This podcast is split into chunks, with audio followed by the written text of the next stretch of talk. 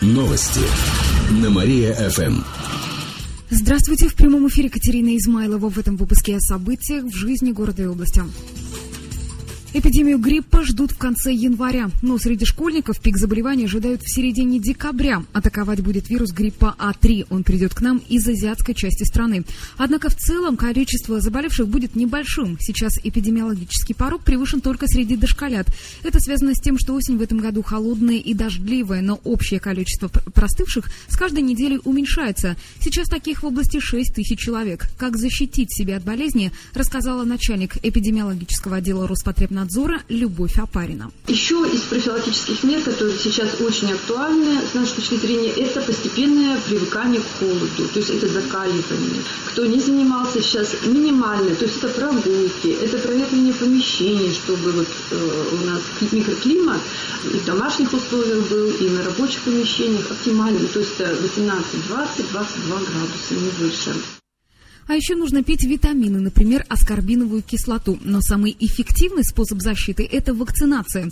На сегодняшний день привили более пятьдесят тысяч детсадовцев и школьников. Должны еще столько же. Об этом сообщила главный эпидемиолог одного из отделов Департамента здравоохранения Елена Орехова. По сравнению с прошлой осенью в три раза больше кировчан сделали прививки. Всего привезли сто восемьдесят пять тысяч доз вакцины для взрослых и более сто тысяч для детей. Массовая иммунизация продлится до пятнадцатого ноября. Потом сделать укол можно будет в индивидуальном порядке. Кстати, от свиного гриппа он тоже сможет уберечь.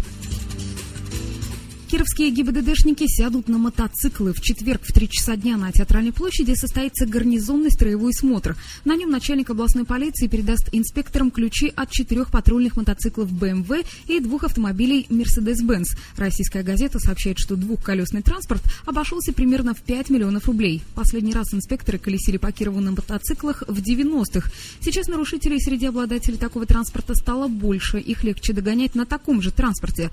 В целом мотоциклы намного мобильнее. Управлять ими будут опытные водители со спортивными разрядами по мотокроссу. Об этом сообщили в областную ГИБДД.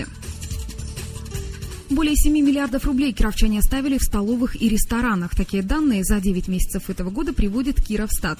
В среднем каждый кировчанин тратит на питание вне дома около семи тысяч рублей за, за год. По последним данным, в области работает около двух тысяч столовых и закусочных. Также у нас более четырехсот ресторанов, кафе и баров. Кстати, по уровню дохода кировский общепит занял четвертое место в Приволжье и двадцать четвёртое по России.